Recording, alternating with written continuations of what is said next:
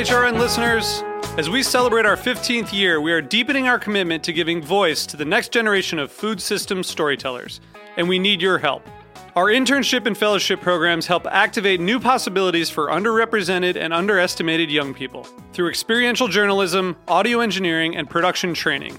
Through these unique programs, HRN helps food equity stewards build essential workforce readiness skills that expand their potential and foster economic mobility.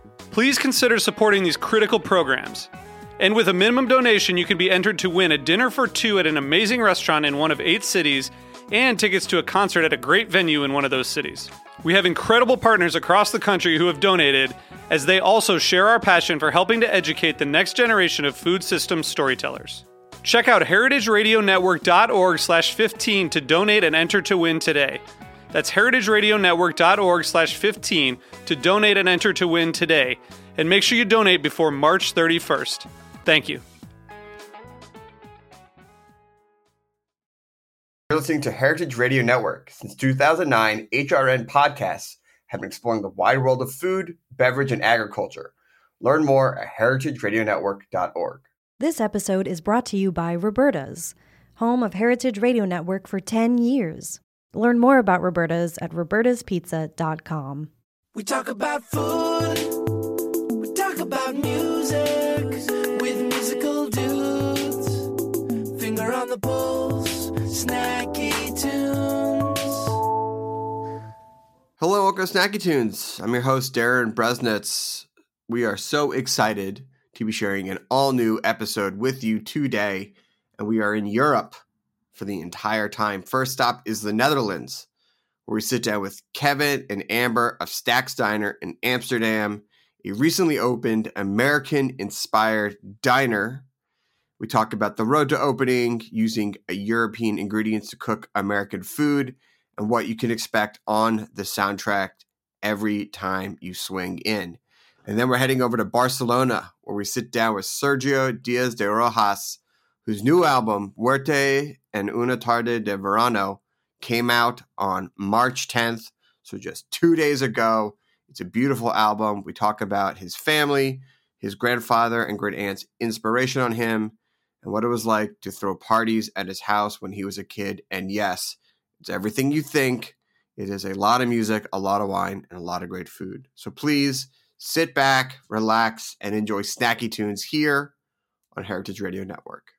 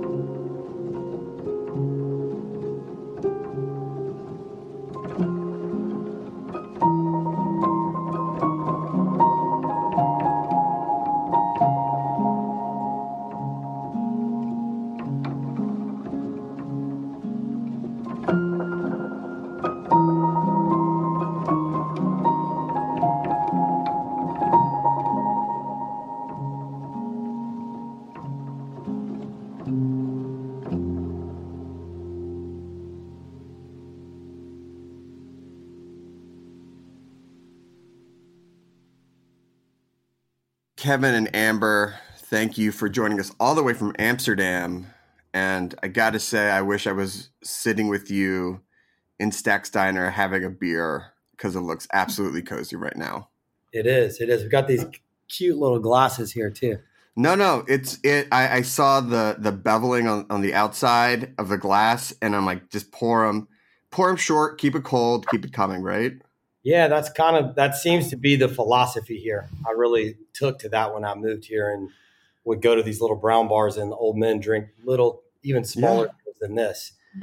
And uh, I'll butcher the way you say it, but in a fluitje, it's like a a flute, you know, but it's a little thinner, you know, sort of glass, and that's exactly the point. So it stays cold. So- Yeah, I mean, I don't need a 20 ouncer at once. I'll take two two tens. Um, so you two have the privilege and pleasure of being our first restaurant we've ever had on the show from Amsterdam. And while some people might know some other cities in in Europe and that part of the world, most people in America probably don't have a great grasp on the local culinary scene. Could you give us a little bit of an insight of what it's like, what type of restaurants people can expect, what's the community vibe? Let I'm going to let Amber go first on this. This is her her her uh, stomping ground. Yeah, um, I, I feel like there's a, a couple of groups of people that have been like um, setting some standards for Amsterdam for a couple of couple of years for sure, and they have like a certain type of style. Like there's uh, the guys from Binnenvisser, for instance, they that have like a couple of uh, restaurants, and they always open like different types of concepts, and they're like super creative kids and there's this guy in North who also does quite similar stuff, um, opening like bars, opening restaurants, opening clubs.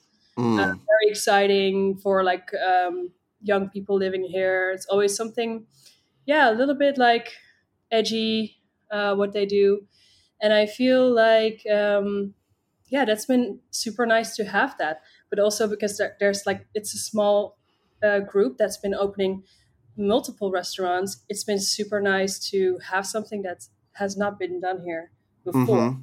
So I feel like something like Stack's Diner is like so new, and I hear it from all the people uh, that have been in my community. Like, wow, this is not something that I've ever seen before, or like I've never eaten like this before. Yeah. But at the same time, it's so funny because it's so similar to, you know, like all the food that we eat because there's a lot of different layers of, of culture in it as Well, well. And, and also, I think, I mean, just to, to step back too, Yeah.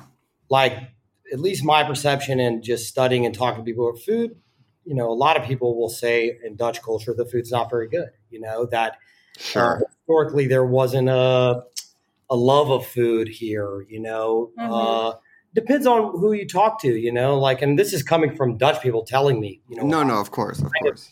Looking at food or looking at extravagant eating as kind of not necessary or Yeah. you know, and maybe that's rooted in some of the, the Calvinist aspects of the country. Or Oh, that far back. Yeah. no, I mean, but it is. It's also like a lot of well, no, because they had a real time of exuberance and riches, Sure.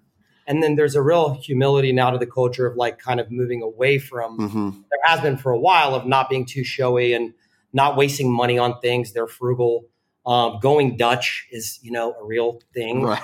Like Right. So- Right. Yeah, and but what's happened, what Amber's talking about is in the last few years, there's been just a real rise of more contemporary food culture here. Yeah. And definitely the youth scene, there's much more of an interest in food.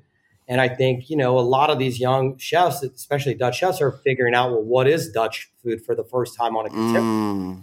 What- Yeah, exactly. And since like five years, there, there's been like some stuff going on about um, like Dutch cuisine, and what I feel that it is, like it's very personal to me, um, is that it's been very much about the history of uh, crops that we've been having here, and also just like looking at like what what what is the thing that we cannot find in the supermarket anymore, but has a lot of history with the Dutch culture. So, you Right. see, for instance, the the carrots, you know, like the rainbow colored carrots Yeah, yeah, yeah. how we chose the the carrots to become um, orange at a certain point um, because it was like a very uh, Dutch thing. Like we wanted to have, have everything in orange, so because it's like a national color.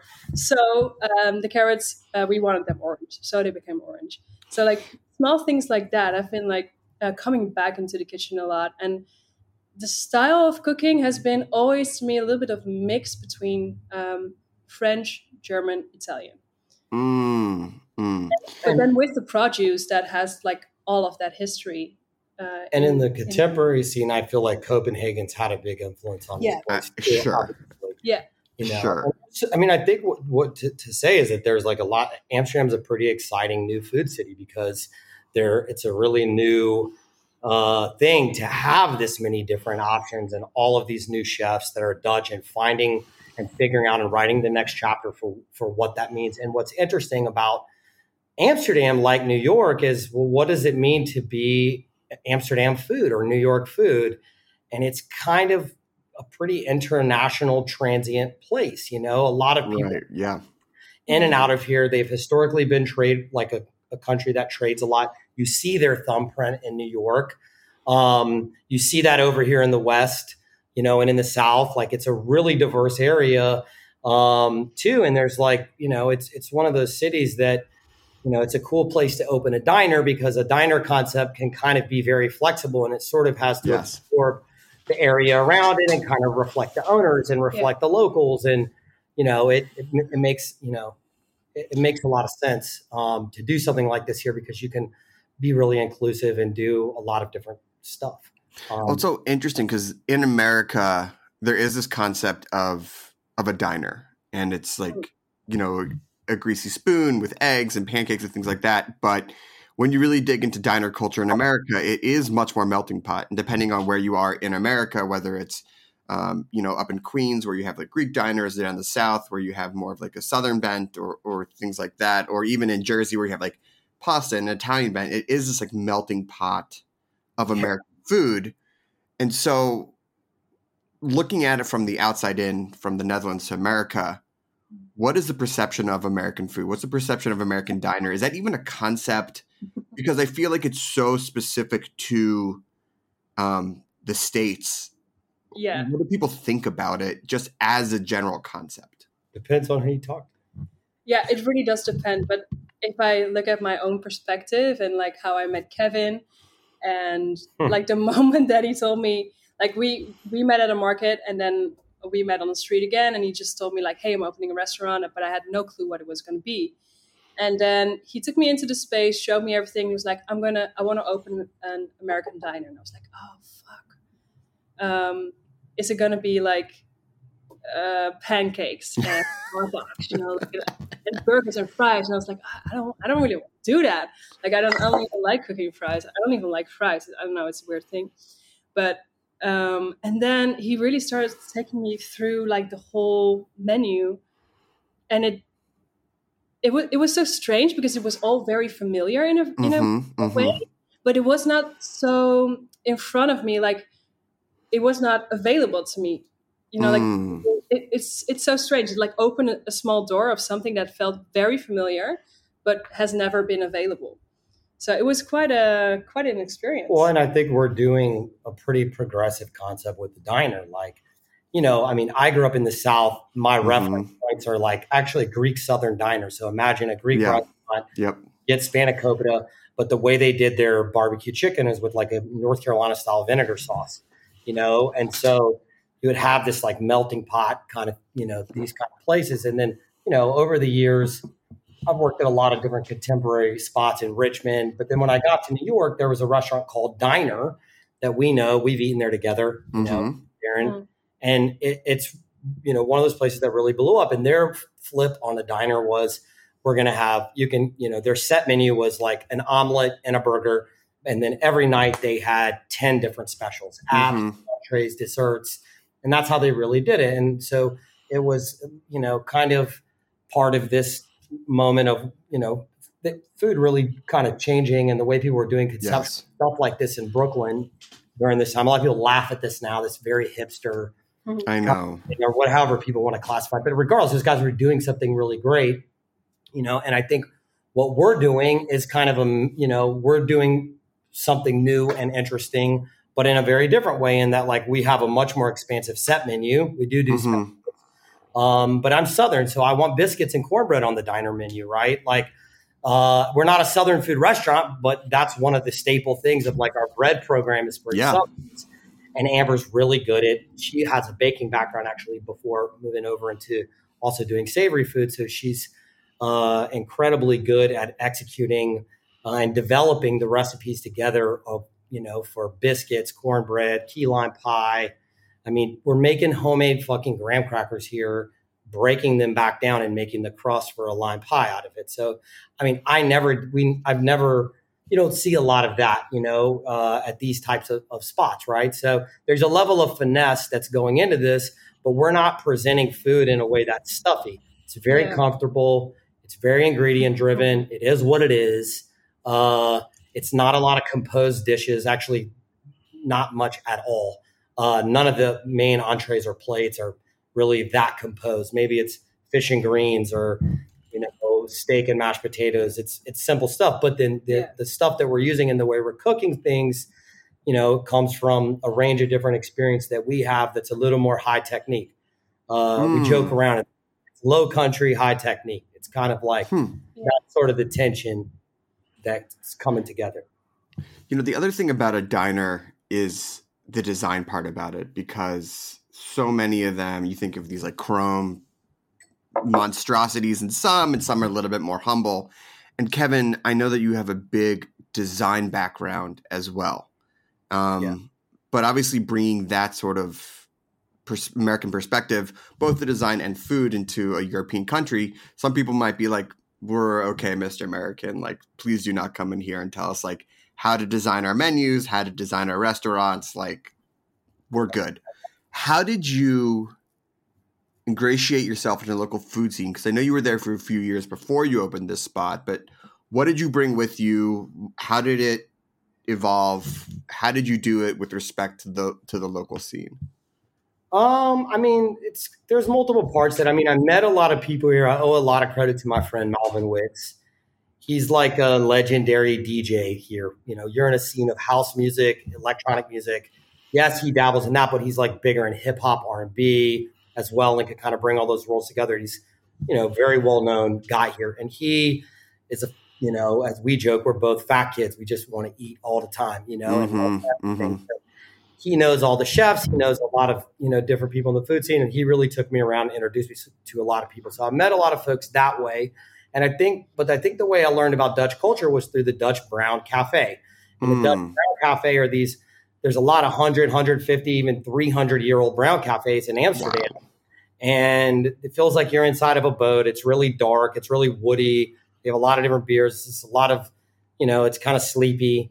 Um, and when I first moved here, I really spent a lot of time in those places talking to people because I, of course, am working on, again, like you mentioned, global design and branding projects for Nike Mhm. Jordan and you know doing a lot of different hospitality and hotel work here in Europe. Uh, but then I really just enjoy going and kind of being anonymous and sitting at a brown cafe at a bar and talking to random Dutch folks to learn about well, well, what do you think of Americans? And I can tell you, I've pissed two of them off where they're like, they listen to me talk, they're like, you're too fucking ambitious, you're so American, all you care Oh yeah, about work, and you know, that you- European ceiling that you sometimes learn about. Yeah, God. and then they yeah. And then it takes me about an hour and a bunch of fluitjes, a few small beers here and there. And usually Sure. I've charmed them and we've come back around, we're hugging and we understand each other. But I spent a lot of time there trying to understand what that is. And there was something I kept seeing in like the function of a brown cafe and the function of a diner, Mm. you know, in that you can meet the wealthiest person in the Netherlands at a brown cafe and you can Yeah. Sit down with someone who doesn't care about money or working at all and is I live in Westerpark where it's like an old socialist sort of area and you have a lot of people who hate money and are the anti-exact opposite. Those same people though are sitting around at the same counter drinking beers, hanging out.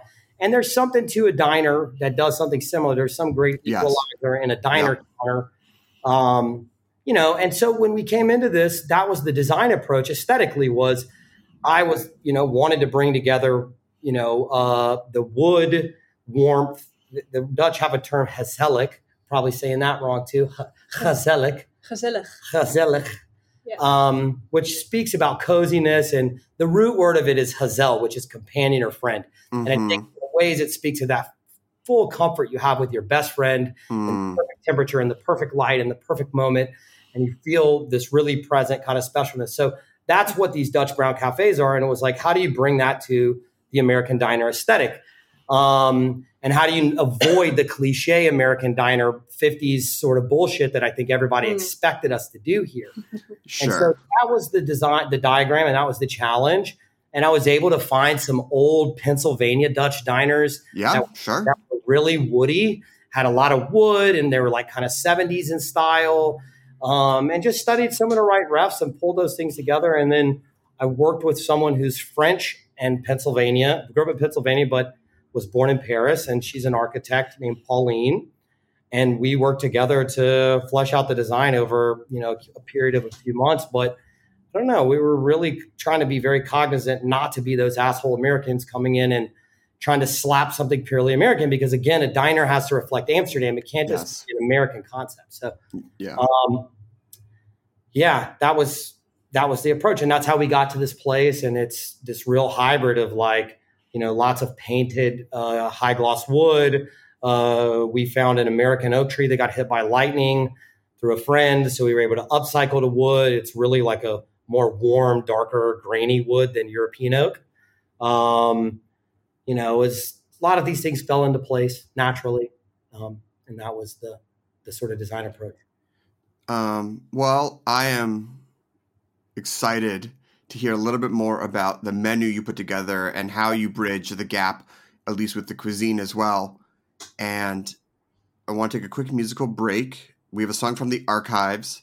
And then when we come back, we'll talk a little bit more about the dishes, about how it's been received, and how the opening went just a few weeks ago. Here we go. Song from the archives here on Snacky Tunes on Heritage Radio Network.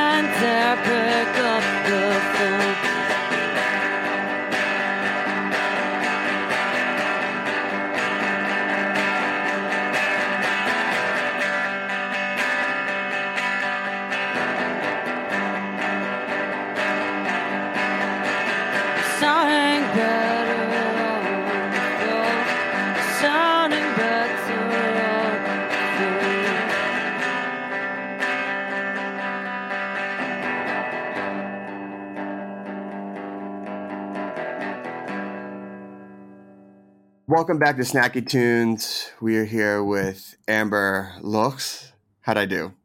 Good? Sure. Yeah. Thank you so much. Uh, and Kevin Kearny of Stack Diner, all the way from Amsterdam. And we were talking a little bit about the design and the research you put into it. And I want a little bit move over to the food because, you know, Kevin, you mentioned bringing biscuits and you guys are talking about using rainbow carrots. And I think it's one thing in theory to have this ideal of saying, like, hey, we want to push food in a certain direction. But as my friend Carter Adams once said, the French are going to French, which I've always taken to be like, listen, you can try, but we're doing, you know, we're doing the recipes our way.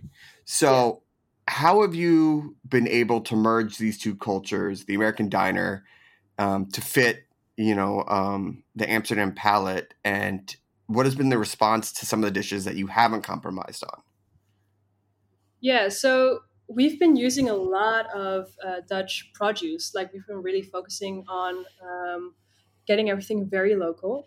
Um, so that's also always been one of the um, focus points that okay, it's a diner and it's going to be in Amsterdam, like Kevin already said. You know, like it's going to merge a little bit with the um, uh, with the environment that you're in.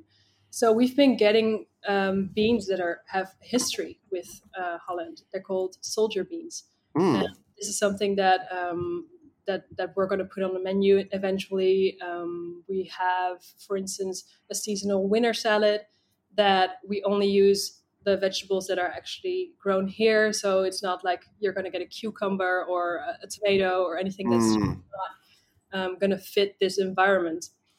Um, also, all, all of the meats. Uh, we have a very beautiful uh, local farmer, um, Johan, and he actually rotates the the pig pens with um, his garden, so just to keep the, the the ground fertilized. So these are things that um, I feel like it's very Dutch. Also, what we've t- talked about, like you know, like getting real deep into like the the Dutch produce and having Yeah. a little that, that, that history just like flowing into the diner. And at the same time, I've noticed that cooking with Kevin and um, like getting to know this um, American heritage through you, Mhm. that it connects so much with things that I have eaten in my youth. And I had like my mom's from Indonesia. She cooks everything, but my dad he only cooked like um, cabbage, green beans, sausage. Uh, my, my dad's a liver and onions guy. My mom cooks the world, and my dad's got like one dish. yeah, yeah, yeah, exactly. My dad had the same thing, and it was, you know, sometimes when we eat stuff here, it's it just brings me back to those moments. Mm. And there was also this moment that um, uh, I was I was on the bike and I was thinking about this thing that my mom used to make, and it was uh, cornflakes covered in chocolate, and then she put like these little um, Smartie things on top of it, and it was like Mm. she would make that like as a snack. And I called Kevin up and I was like, "We got to make this. I don't know. It, I, it feels right to put something like that on the menu." And he was like, "Yeah, it's called a Crunch Bar." I was like, "What? no way! like, how is that possible?" So it's like constantly these small little things that I feel like so connected to to the the or like The the, apple butter, like or like I- the apple butter, you know? Yeah, Mm. you know, one of the things on the menu is like a breakfast sausage that you know. I when I was growing up, my stepdad, his family had a pig farm, and my his dad is so tight. Uh, and so for Christmas, you know, what does he give you? Apple butter from his apple orchard in a jar, and sausage from a pig he had killed and ground the, the sausage up. And it's like a hot sage kind of sausage. So I was like, let's put that on a biscuit. Uh, you know, hot sage sa- breakfast sausage, apple butter, buttermilk biscuit. And I gave her a bite. She just went had the full ratatouille moment. Mm. Those same flavors of like, but you know, of pork and apple. Yeah. You know, um, but anyways, yeah, I think you know the first this. It's interesting because for me, I cooked with a lot of different people. I mean, I think the food is have the opening menu is obviously. I wanted there to be some southern staples Yeah, yeah. We don't call it a southern food restaurant. We actually talk about home style cooking. It's written on the awning right outside Mhm. when you come in. And I think for us and what we're doing is it's home it's like cooking and being at home, but it's a little nicer than a Wednesday night at your house. Maybe it's more like the full spread at your grandma's on a Sunday. That's a Mm. little bit more robust and there's more attention to detail and you know, maybe you wear a sweater or something or whatever. But Um, so that's kind of the conceptual umbrellas around home style cooking. Of course, this opening menu has a lot of North Carolina references. I used Mhm. to work with Gregory, who grew up in South Carolina and did, did a, has built a pretty good reputation with James Beard out of Richmond with Alewife Mhm, and mhm. uh, Roosevelt. And um, he, you know, I, I, there's a lot of influences in the food I do and way of cooking from him. But then also, you know, in New York, I worked around some great chefs and cooks like Cesar Ramirez and Peter Serpico and people like that. And, Mhm. you know, that led me, those guys had a lot of influence from Arzak and some of these places in Basque Country. So when I moved to Europe, I went to Northern Spain, spent a ton of time, and I couldn't get over the simplicity and ingredient focused way that they cooked. Like, you know, just like a whole roasted fish, the most simple shit you've ever had. It's the best turbot you've ever had, or like a big steak, or like, which they call a chuletón, or when you go and get razor clams. It's not a lot of composed dishes. It's the best razor clams you've ever had Yes. Mm. cooked perfectly on the plancha, put on a plate, and that's it. That's what it is. So there's something to, you know, a lot of different influences that kind of came together in what we're doing, and we're just sort of making up the rules as we want. So the menu is, you know, we've got pimento cheese and pickles. We're making some Mm. pickles, buying some pickles from a guy that's killing it locally. This dude alone. Um, we're you know doing really nice big cuts of of like uh, this pork that we get that's you know farmed 15 minutes away or an hour away depending on which farm they pull from. We can only get it every two weeks though you know and we're Sure. working, we're rotating through the animals. So we're buying a boston butt we're buying ground pork for the sausage and we're buying a limited number of chops. And so we kind of work through all of that over the course of a weekend versus hey you can just always get a pork chop here. It's not you know that reliable but most fridays you can get a pork chop but then it's going to sell out uh, same thing with the, any of the other meats and stuff that we're doing it's you know buying stuff that's pretty local a uh, lot of organic and bio product but we don't limit ourselves to that because a lot of smaller farmers just can't afford to or aren't organized enough to really get the certification but the way that they're farming is just Sure. It's it's a name. It's, It's yeah, a- yeah, yeah, yeah. so, and for us, we're more, I'm more interested in knowing the farmer than industrial organic. If I had to choose, we're going to go with a smaller farmer that maybe isn't certified organic, but we go and see what they're doing. They're doing things really responsibly um, and taking care of the land that they're working on. And that's better than just blindly buying some more mass market bio product. Yeah, yeah. So now that you've been open a couple of weeks and all this is great in theory and, and late night talks over small small glasses of beer, what was the reception? How have people responded? Um, how do you feel now that the public has has gotten to enjoy it and have been able, of course, to have their say? This is in the newspaper today. Well, is- since this is an audio only podcast, I'll let Amber. I'll let Amber tell you. She'll give you the local. What? How do you think people have responded? Well, I feel like the people in Amsterdam they really like to try new things. Like it's it's been very much a thing. Like um, they love exotic things. They love to try um, things that they don't really know before. They they like to go to new places. So what you see usually here in Amsterdam is like a new place opens and everybody goes there. It's like immediately like what's happening, what's going on, and you know like just yeah discovering a lot of different things. So I've never really felt like it was a concept that uh, people wouldn't understand necessarily. I always felt like it, it was familiar enough for people to just come, relax, do their thing, um, chill, and not be like too hyper focused on what is this and it's so unfamiliar or anything like that.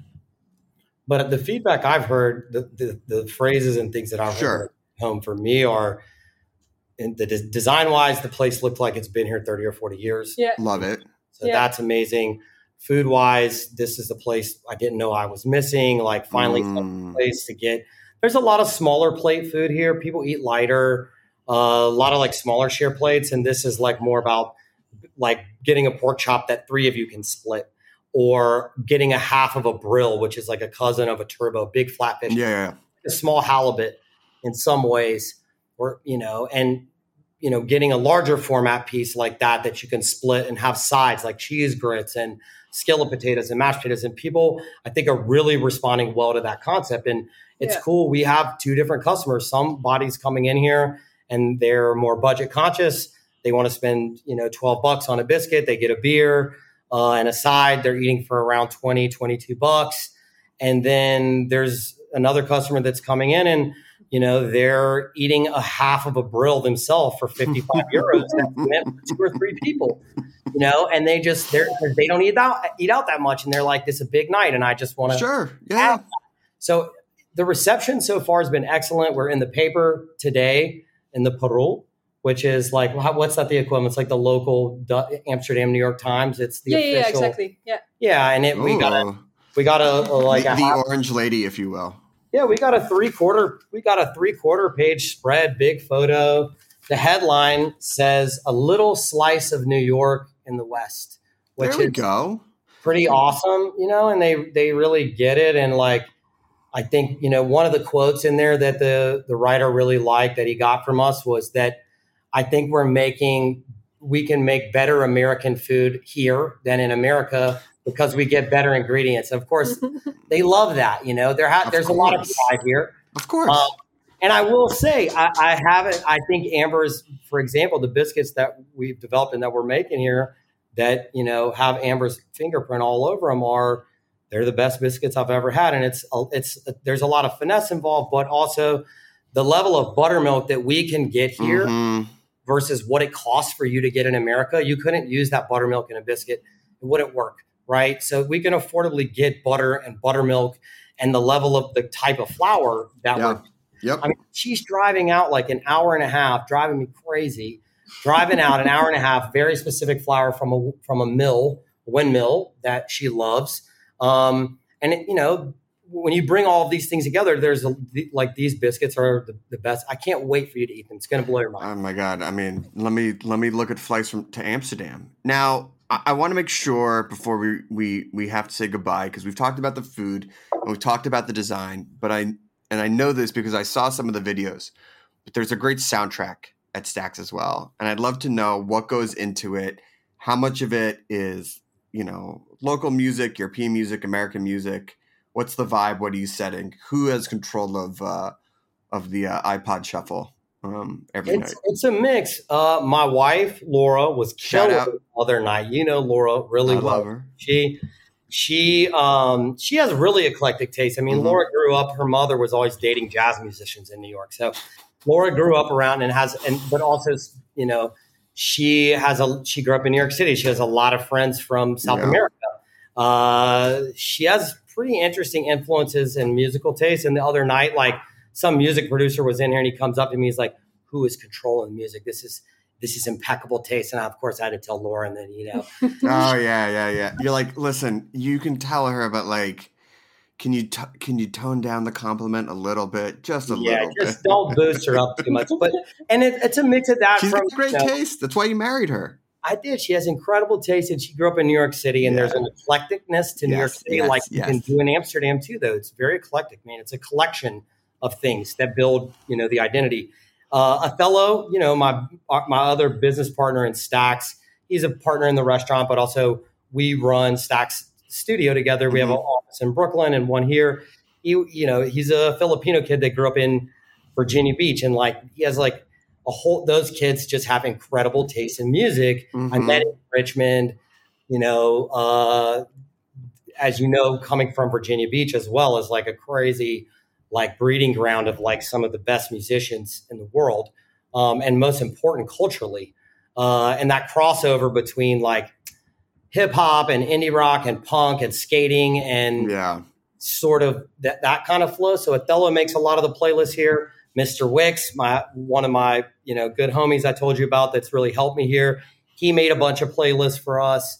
Um, awesome. So we have kind of a rotating list of them, and it's it's all over the place, dude. Just like all the references are, you know, for the restaurant. And yeah, people feel like people. I never thought people would come in here. I thought people would come in here and be like, "Oh, it looks American. It looks Southern. The food's Southern." But we get a lot of people being like, "I feel like I'm in New York in here." Hmm. Um, Well, I mean, New Amsterdam. if I. But Dutch people saying, "Oh, I can tell you guys are from New York." Like oh man, is there is there any better compliment in the world? It's the best compliment, and I think it's that eclecticness. It's just that Yeah. eclecticness of like this random collection of all these different things that somehow kind of works. Awesome. Well, Kevin and Amber, congratulations. If people want to check out uh, what you've built and then also come by, where can they go? How can they follow along with your adventure? stacksdiner.com at Stacks Diner on the gram. Um, slide into the DMs. Let's Yeah, get at us. Let's do stuff. that's what I did. Uh, listen, thank you for the time. Oh, man, I got to start looking at flights for real. Whenever Oh, I'm in, I know. I know. come. Please come Um, with or without the family. We can do a boys trip, or you can Oh we can God. fam it up. It's one of the best cities in the world for kids. No, I know. I got little ones, and the little ones, I'm like, I want to bring you to Europe all the time because it's just the best. Uh, congratulations. So excited. Thank you for spending the time. Congratulations on the article coming out today as well. We have another song from the archives and then a live performance here on Snacky Tunes on Heritage Radio Network.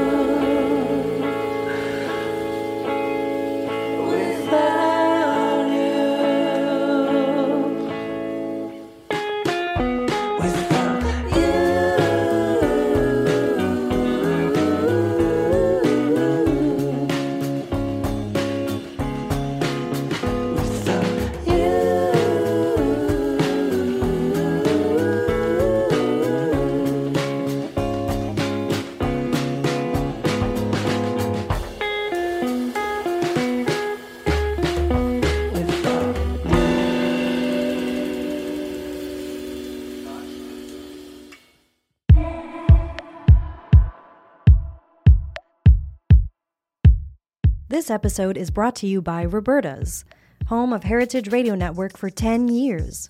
Roberta's was founded in Bushwick in 2008 and has become one of the most iconic restaurants in the country. HRN made its home inside of Roberta's in 2009, and together they have become part of the DIY fabric of the neighborhood. Roberta's, the pizza restaurant, is open for lunch and dinner seven days a week and serves much more than just the famous wood fired pizzas. Their team dreams up new salads, pastas, and sandwiches on the regular. Roberta's Tiki Bar is alive and well in the back garden, serving up frozen drinks in the summer and hot toddies in the winter. Stop by the bakery and takeout spot next door for fresh breads, sticky buns, and pizzas to go. And of course, there's the two Michelin starred Blanca tucked away in the garden for truly daring diners.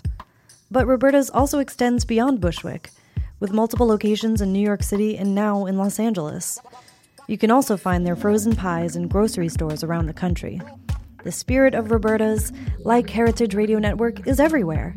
Here's to many more years of pizza powered radio.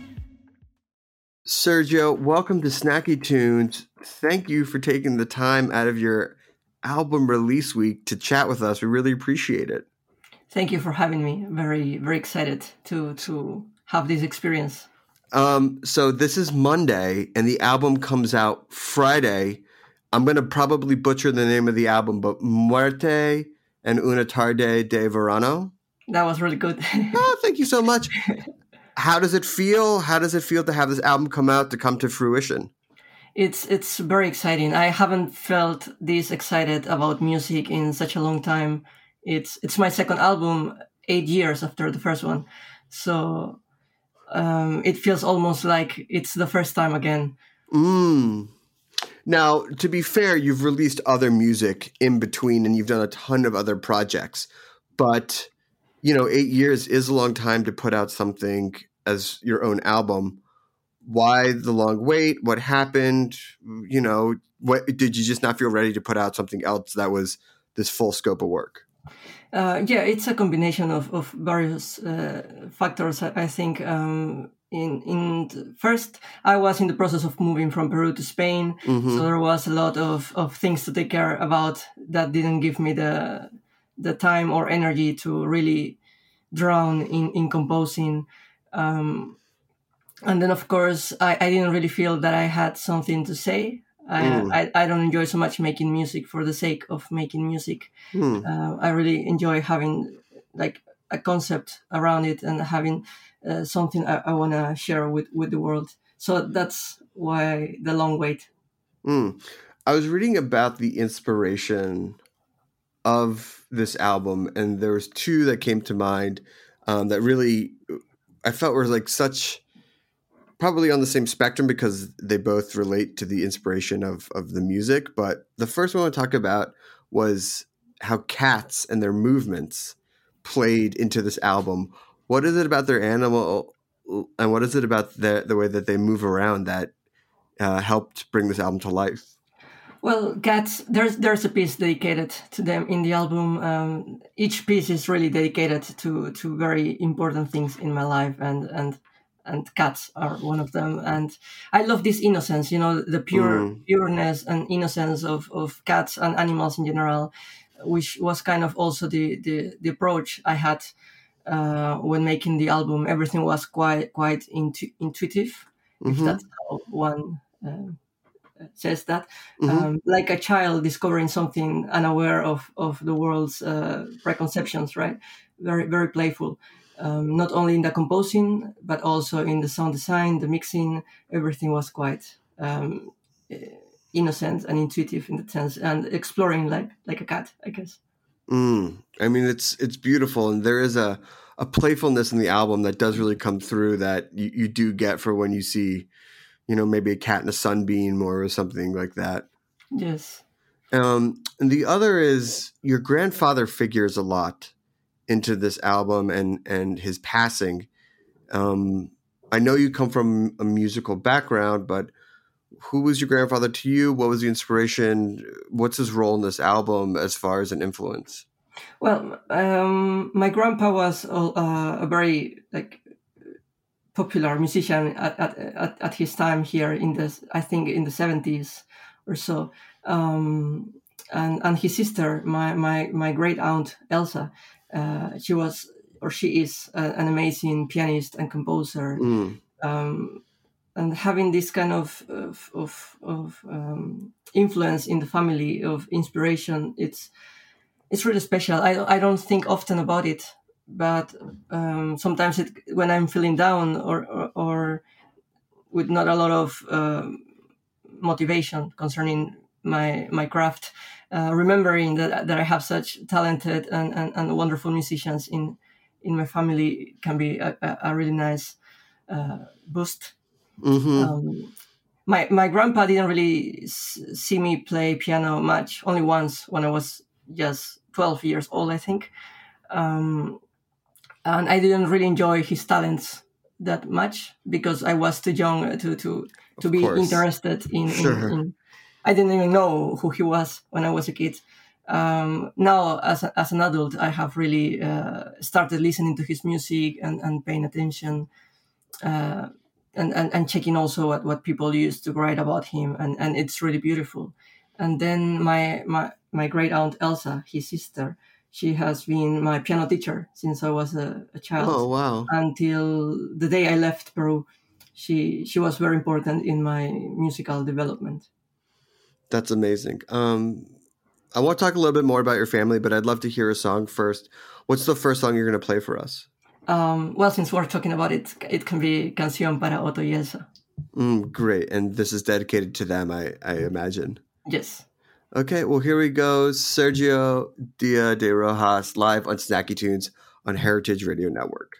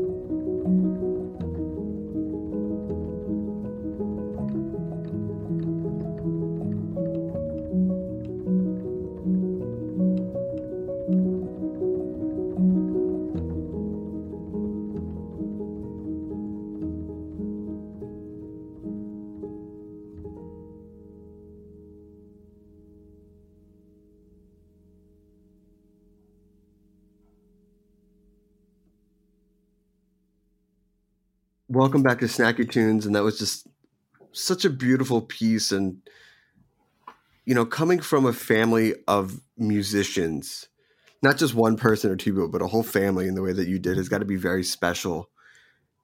When did you first fall in love with music and making music?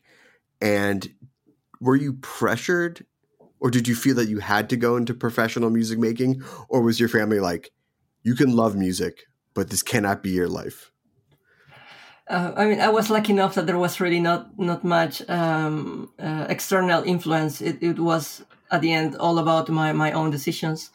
Um, I think I fell in love with music when when I started be, start started studying uh, classical piano when I was eleven. My aunt taught me pieces by Chopin, Bach, uh, Debussy, Mozart, etc., and I really found.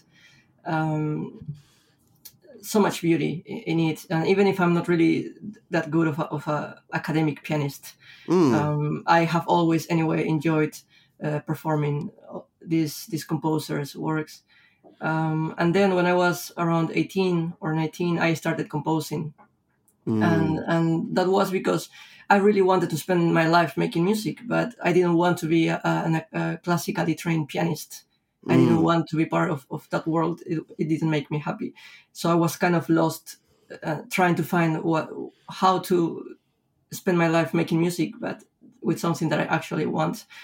And and around that time, I came across the works of, of composers like Nils Frahm, Olafur Mhm. Arnalds, Yann Mhm. Tiersen, and and for the first time, I saw that there were people alive making music, writing this kind of music that has some sort of connection to classical music, but that is still so contemporary, so relatable.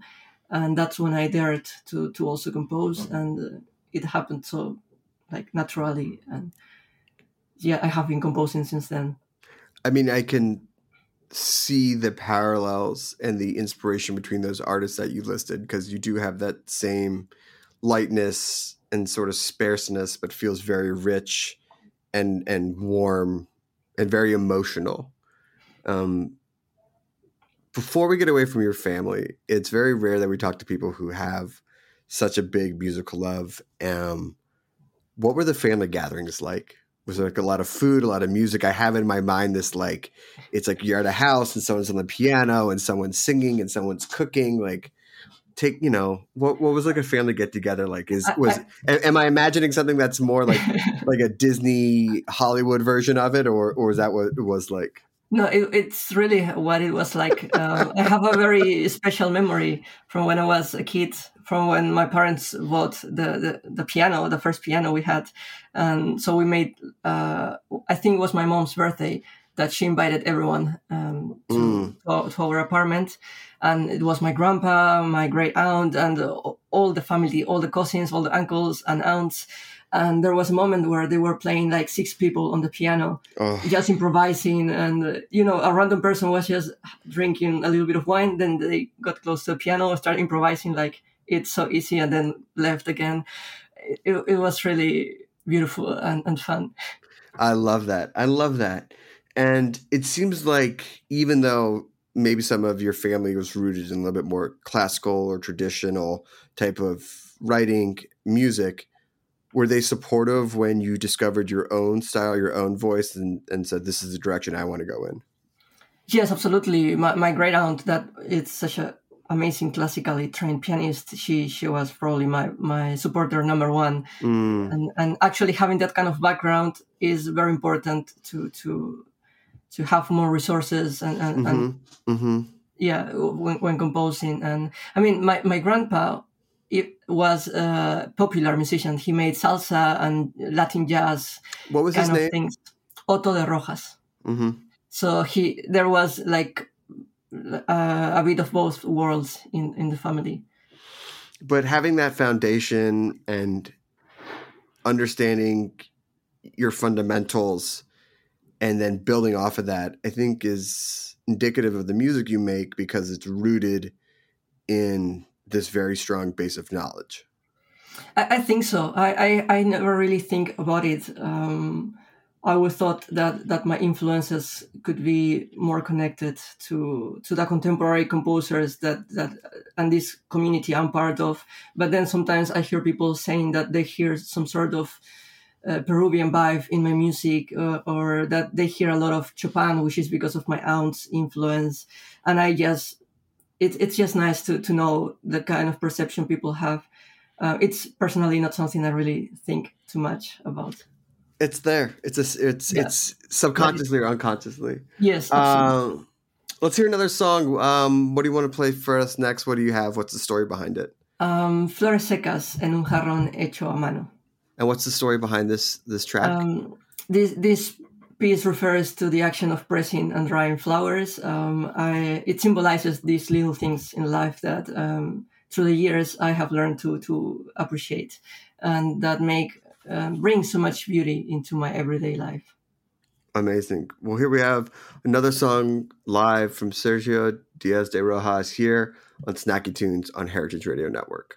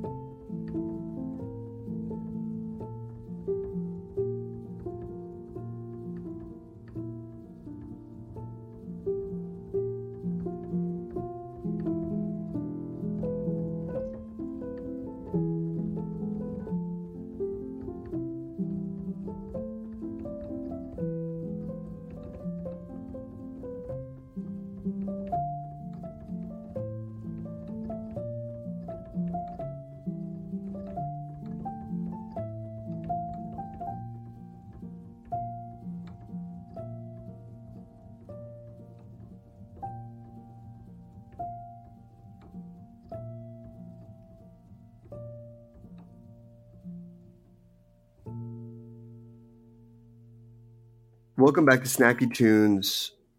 In digging into your work, and I know we talked a little bit about this at the top, even though you've this is your second album, you've done so much collaboration over the years. And what really struck me was your collaboration across different mediums, a lot of film work, and I see it a lot in the videos you made for your music as well.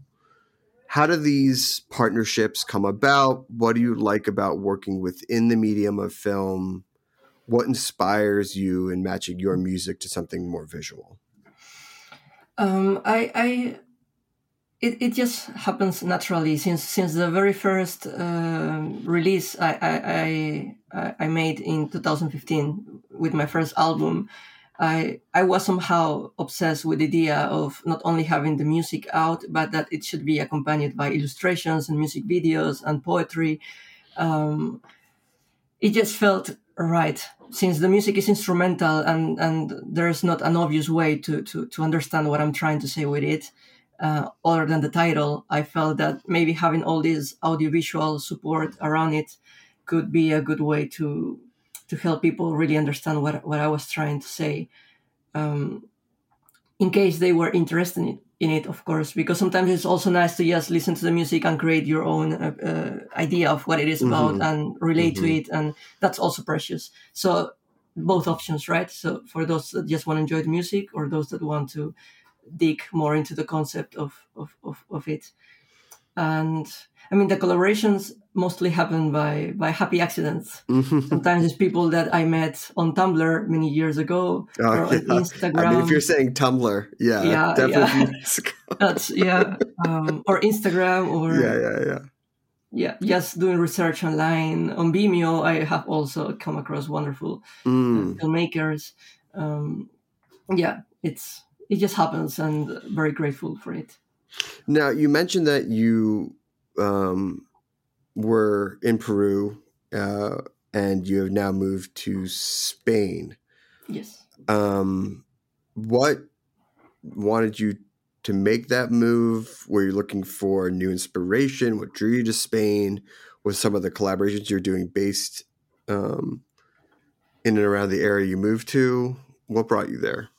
Um, well, um, the main reason is that uh, it's almost kind of impossible to make a living as a musician or, or any sort of artist in, in Peru. Mm, It's not really that. Um, it's difficult everywhere in the world, yeah. but uh, in Europe you have definitely way more chances than than, than in Peru. Especially, I, I have never had you know a, a specific contacts inside me- media or um, or the music venues where, where one can make uh, shows, and so it was pretty much being alone and, and fighting against the, the bubbles that already exist right in, in, in the music community in Lima, no matter the, the music style. Um, so I thought that maybe moving to, to Europe, where I already had some connections to some record labels and, and, Mm, and, and mhm. concert series and some other composers, uh, could be the, the the the best move for for my career.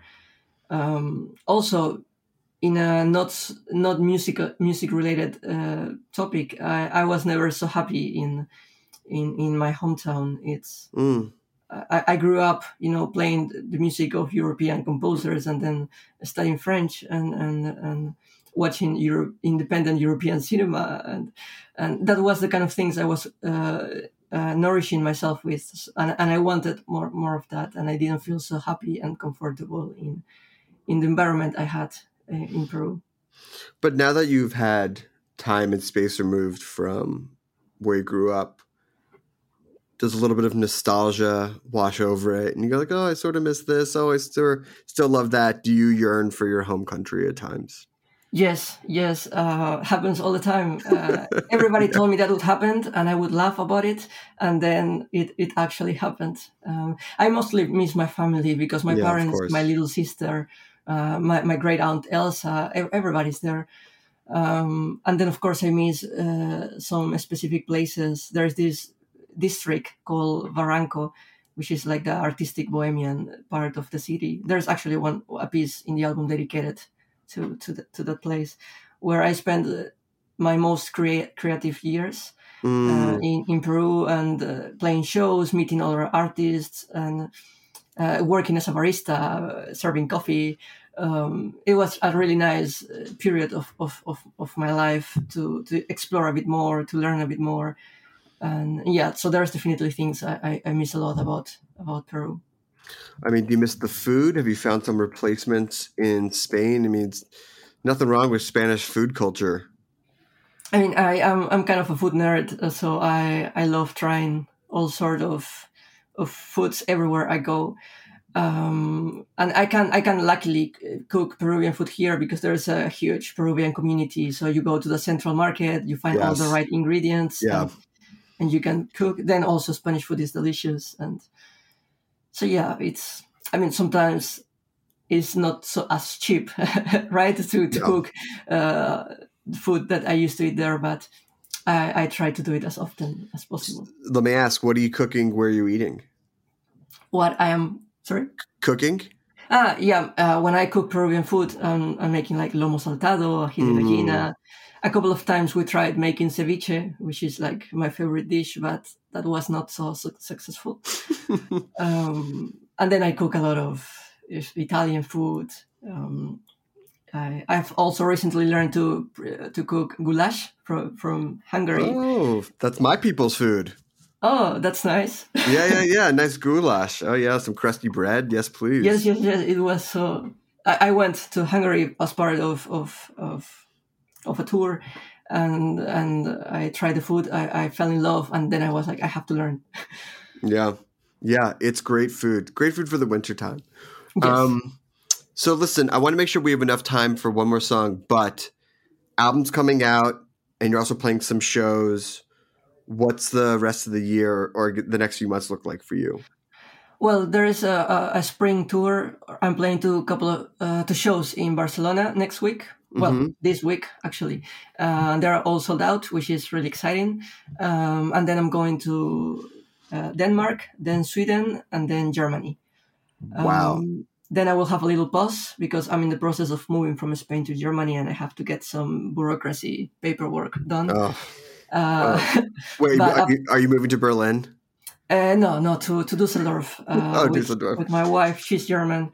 Oh, okay. I'm like I'm going there um, to reunite with her.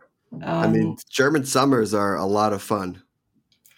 Uh, yes, yes, it's and it's not as hot as in Spain, which No. I'm grateful for. Yes, yes, Um, yes, yes. Well, and then there will be more concerts uh, on the ne- second half of the year, but those remained uh, to be announced. And then festivals as well, correct? yes, in, in in Czech Republic, in, Yeah, yeah, yeah. in Germany as well. So there, we will announce that eventually. Okay, I will. I won't spoil it. Um, listen. Um, before we get to the last song, if people want to listen to the album, which comes out again, actually it'll be out by the time this airs because this episode is going to air on the twelfth. So your album will be out by the time people. Where can they go listen? Where can they go share your wonderful music?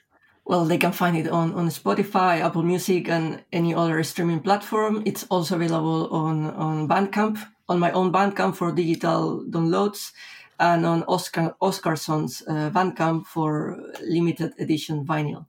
Ooh, this is a nice vinyl. This will be a nice vinyl to have and support Bandcamp. Shout out to them. Um, all right, what's the last song you want to play for us? What's the story behind it?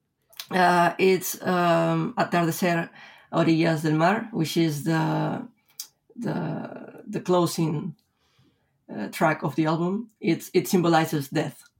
Well, there we go. And what a great way to close this show. Sergio, thank you so much for joining us. We really appreciate it. Congratulations again. Thank you so much for for for this for for, for the opportunity to to talk a bit and um, yeah, hope people will enjoy this new record. I, I have no doubt they will. Thank you to George for setting this up, and thank you for Kevin and Amber, and congratulations to Stacks Diner as well. Here we go one last time. Sergio Díaz de Rojas live on Snacky Tunes here on Heritage Radio Network. We see you next week.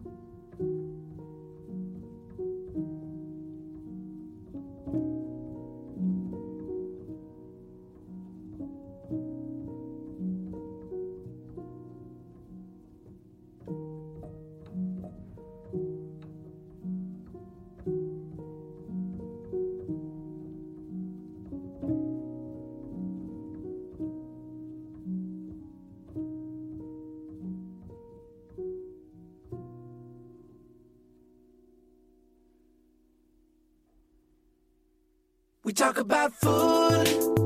We talk about music with musical dudes. Finger on the pulse, snacky tunes. Snacky Tunes is powered by Simplecast. Thanks for listening to Heritage Radio Network, food radio supported by you. Keep in touch at heritageradionetwork.org slash subscribe.